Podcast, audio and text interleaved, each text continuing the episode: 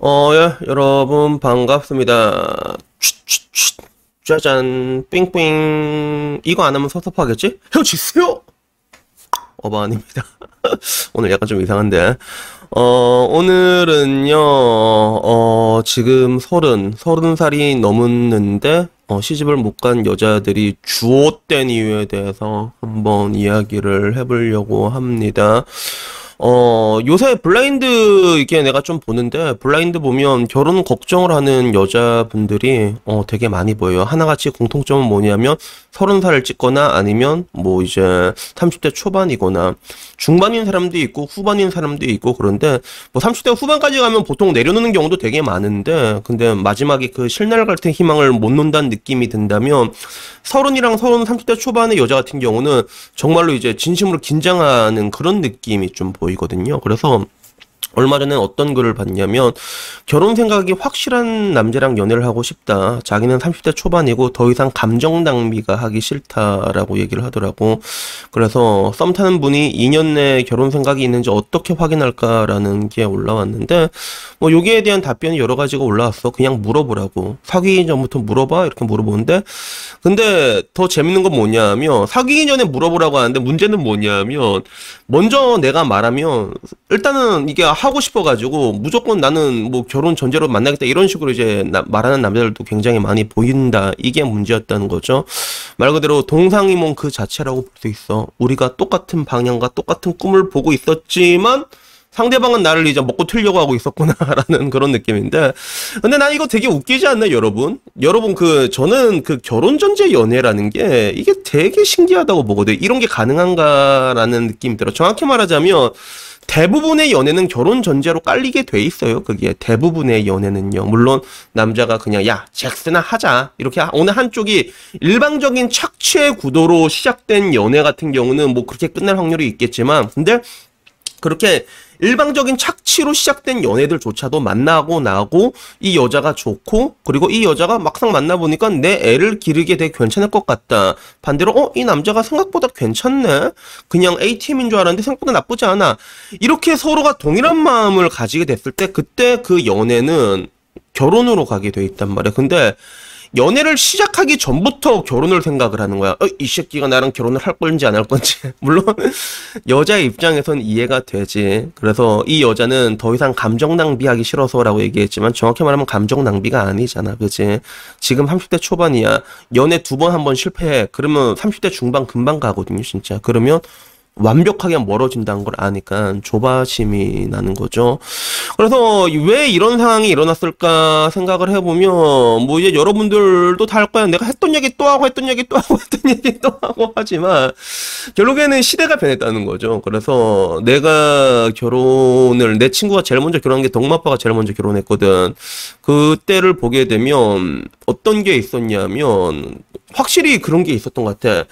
그 때가 되면 결혼을 한다라는 느낌이 있잖아. 때가 됐을 때 내 옆에 있는 사람과 결혼을 한다라는 느낌이 있었단 말이야. 그래서 동마빠도 나한테 뭐라고 얘기했냐면, 야, 너만을 위한 너에게 완벽한 여자가 어딘가에 있을 것 같냐? 어딘가에 있겠지. 근데 지금 네 옆에 있는 여자가 네 여자다라는 희대의 명언을 남겼단 말이야. 그 말을 반증이나 하듯 덕마 아빠는 고등학교 때 덕마 엄마를 만나가지고 대학교 때 결혼을 하고 그리고 지금 덕모가 중학생이야 나보다 키가 더 크단 말이야. 그 말을 그대로 실, 실천해온 그런 남자란 말이야. 그래서 나는 이제 군대 휴가 있다가 나가가지고 덕마 아빠 결혼식을 갔는데 근데 덕마 아빠 결혼식이 진짜 멋있었어. 그래서 덕마 아빠가 그 당시 학교에서 학회장을 하고 있었거든. 결혼식에 내가 본 것 중에서 가장 젊은 사람들이 많이 온 결혼식이었어. 내 인생을 통틀어 가지고 그때 멋있더라고. 근데 요새 이제 다 늙어가지고 신부도 그러잖아. 요즘 이쁜 신부를 못 보겠다고. 그래서 그 사이에 무슨 일이 있었을 거라고 생각을 해보면 적어도 그 옛날의 결혼 문화를 보게 되면 지금처럼 따지진 않았던 것 같아. 지금처럼 그냥 내가 결혼을 하자, 우리 사랑하자, 결혼하자. 그러면 어 그래 결혼하자. 약간 이런 게 있었어. 그래서 덕마 아빠하고 덕마 엄마는 그래도 좀 약간 집이 좀 여유가 있는 편이라 가지고 둘 두 분 다 아버지가 대기업이셨거든. 그래 가지고 뭐 아파트 전세로 이렇게 시작을 하게 됐는데 근데 그렇지 않은 애 중에서는 뭐 이제 진짜 그 투룸으로 시작한 애들도 있어. 500만 원으로 시작한 애들도 있어 실제로 그런 애들도 있고 반대로 여자가 야 니 나랑 결혼할 생각 있나? 이런 거야. 어, 내 돈이 없다는데. 야, 니 얼마 있는데? 이런 거. 내 이거 있다. 야, 나머지 돈 내가 다 내면 결혼할 거가? 그러니까, 응, 결혼해야지. 그러니까, 야, 결혼하자. 이래가지고. 그래서, 그래서 결혼을 했거든.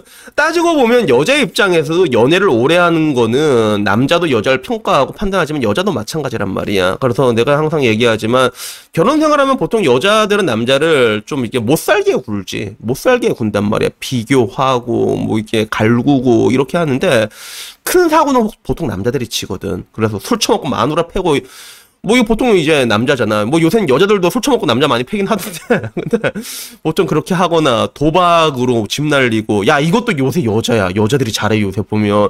근데 보통 원래 큰 사고는 남자들의 영역이었고 그런 관점에서 아 이 새끼가 술 처먹고 날 팰 놈인가 아닌가 이 새끼가 책임감이 있는 놈인가 아닌가 오래 사귀어보고 결정하는 게 있었거든 근데 그게 가능했던 건 뭐냐면 젊은 나이에 결혼을 했기 때문이에요. 그래서 평균 연령을 보더라도 적어도 한 지금부터 15년 전으로 들어가면 그때는 27.7세인가 그때까지 떨어지더라고. 근데 지금은 31살이란 말이야. 그러다 보니까 이런 것들을 보기에 굉장히 조바심이 나게 되는 거야. 불과 평균 나이가 4년이 늦춰진 것 뿐인데 그 4년이란 게 어마어마한 거게 돼 있거든. 왜? 여자 나이 31살에서 4년이 지나가게 되면 35인데 이때 되면 뭐가 터진다? 노화 부스터가 터져 진짜. 진짜 그 노화버섯 하면 빵 터지잖아. 그러면 그 자글자글한 게 안 가려진다니까 진짜 안 가려져 그게 진짜 그런 것들이 있다는 거지. 그래서 결국에는 이런 것들이 일어나게 됐던 거는 사실 저는 좀 항상 말하지만 뭐 결혼은 남자의 동의가 필요하다. 저는 이 말이 좀 웃기다고 생각하거든요. 왜 그런가 하면 결혼이 가능한 남자의 허들을 일방적으로 높여놓은 건 여자들이란 말이야. 실제로 실제로 그렇잖아. 실제로 그런데 근데 결국에는 100명이 결혼 가능한 걸 30명으로 줄여놓고 남자의 그런 게 필요하다고 얘기하는 게 이게 되게 웃긴 거지. 이게 잘난 사람은 잘난 사람끼리 만나게 되고 못난 사람은 또 못난 사람들끼리 살아야 되는 것들이 있건 당연한 것들이거든. 그래서 옆나라 일본만 가더라도 여자들 돈 모은 거 없고 남자들 돈 모은 거 하나도 없이 시작합니다. 심지어는 결혼식조차 않은 경우 태반이야. 혼인신고 받고 시작한단 말이야. 근데 이게 일본만 그렇냐? 아니야. 전 세계 글로벌 트렌드를 보며 젊은 남자 여자 돈이 어디 있냐고 그냥 그냥 합쳐서 시작하는 거야. 근데 이런 것들에 대해서 거의 완벽에 가까운 것들 요구를 해놨지. 그리고 거기서 끝난 게 아니라 여자들에게도 이게 피해식을 심어놓은 게 되게 크다고 봐. 그래서 뭐 난 아직도 깜짝깜짝 놀라는 게 그 옛날에 그 안정환 와이프 나와가지고 안정환과 결혼한 다음에 여자로서 자기 인생이 사라졌다고 막 푸념을 하는 거야. 야, 내 솔직히 여자라면 안정환이랑 결혼을 했어? 야, 존나 자부심 개쩔 것 같은데, 진짜. 야, 야! 내가 안정하는 와이프다! 이러고 왔는데, 그 제메인마, 제메이햄도 대선까지 나왔잖아. 근데 제메인 와이프가 나서, 내가 당신 애를 둘이나 낳아줬어! 이러니까, 진짜 그게 손해라고 생각했던 것 같아. 그래서 항상 여자들은 자기가 손해라고 생각해서 더 많은 걸 요구했대잖아. 그래서 지난 5년 동안 대한민국에 어떤 마가 꼈는지 모르겠는데 정말로 여자들은 이제 그렇게 생각을 했던 것 같은데 문제는 이제 현실에 눈을 뜨는 사람들이 점점 많아질 수밖에 없는 거야. 어떻게 보면 그 과도한 것들이 요구를 해도 이게 돌아가는 것처럼 보였던 이유는 남자들이 압도적으로 많았기 때문이거든요. 그래서 항상 얘기하지만 보통 40살 남자가 있으면 40살 남자가 이제 36살 이렇게 매칭이 되잖아. 이렇게 인구를 비교하면 남자가 20% 정도가 많아. 어마어마한 거거든. 거시 경제를 볼 때도 가장 중요한 게 인구 구조란 말이야. 그 차이가 어마어마해 남자가. 남자들이 이렇게 많고 남자들이 그렇게 테스토스테론의 노예가 되는데도 자발적으로 거세하고 빡규를 외치고 간 거란 말이야. 왜 허들 너무 높여놓게 된 거니까. 그래서 지금이 이제 내가 항상 Dynamic Korea라고 말하는 게 이 모든 것들이 얽히고 설켜갖고 이런 상황까지 오게 된 거거든. 그래서 결국에는 이제 지금 서른 살 들어와서 여자들이 이제 고민을 하게 되는 거야. 걱정이 되는 거야. 야, 결혼이나 제대로 할 수 있을까라고 말하지만 이게 불과 15년 전으로 돌아가게 되면 여자들이 20대 때 했던 고민들이 이제 30대 하니까 이게 답이 나오냐는 것들이지. 그래서 저는 이게 늘상 말한 것처럼 이게 엿대야 끝난다고 얘기하는데 엿대도 안 끝날 것 같아 이제는 내가 느끼는 게 왜 그걸 느끼냐면 지금 혼인 건수는 역대 최저를 계속 갱신하고 있잖아요. 혼인율도 역대 최저를 계속 갱신을 하고 있단 말이야. 지하실 뚫고 떨어진 게 2021년이라고 생각했어. 3.8까지 떨어졌거든, 조혼인율이. 근데 2021년 12월에 뭐가 터졌냐? 철거지론이 터졌단 말이야.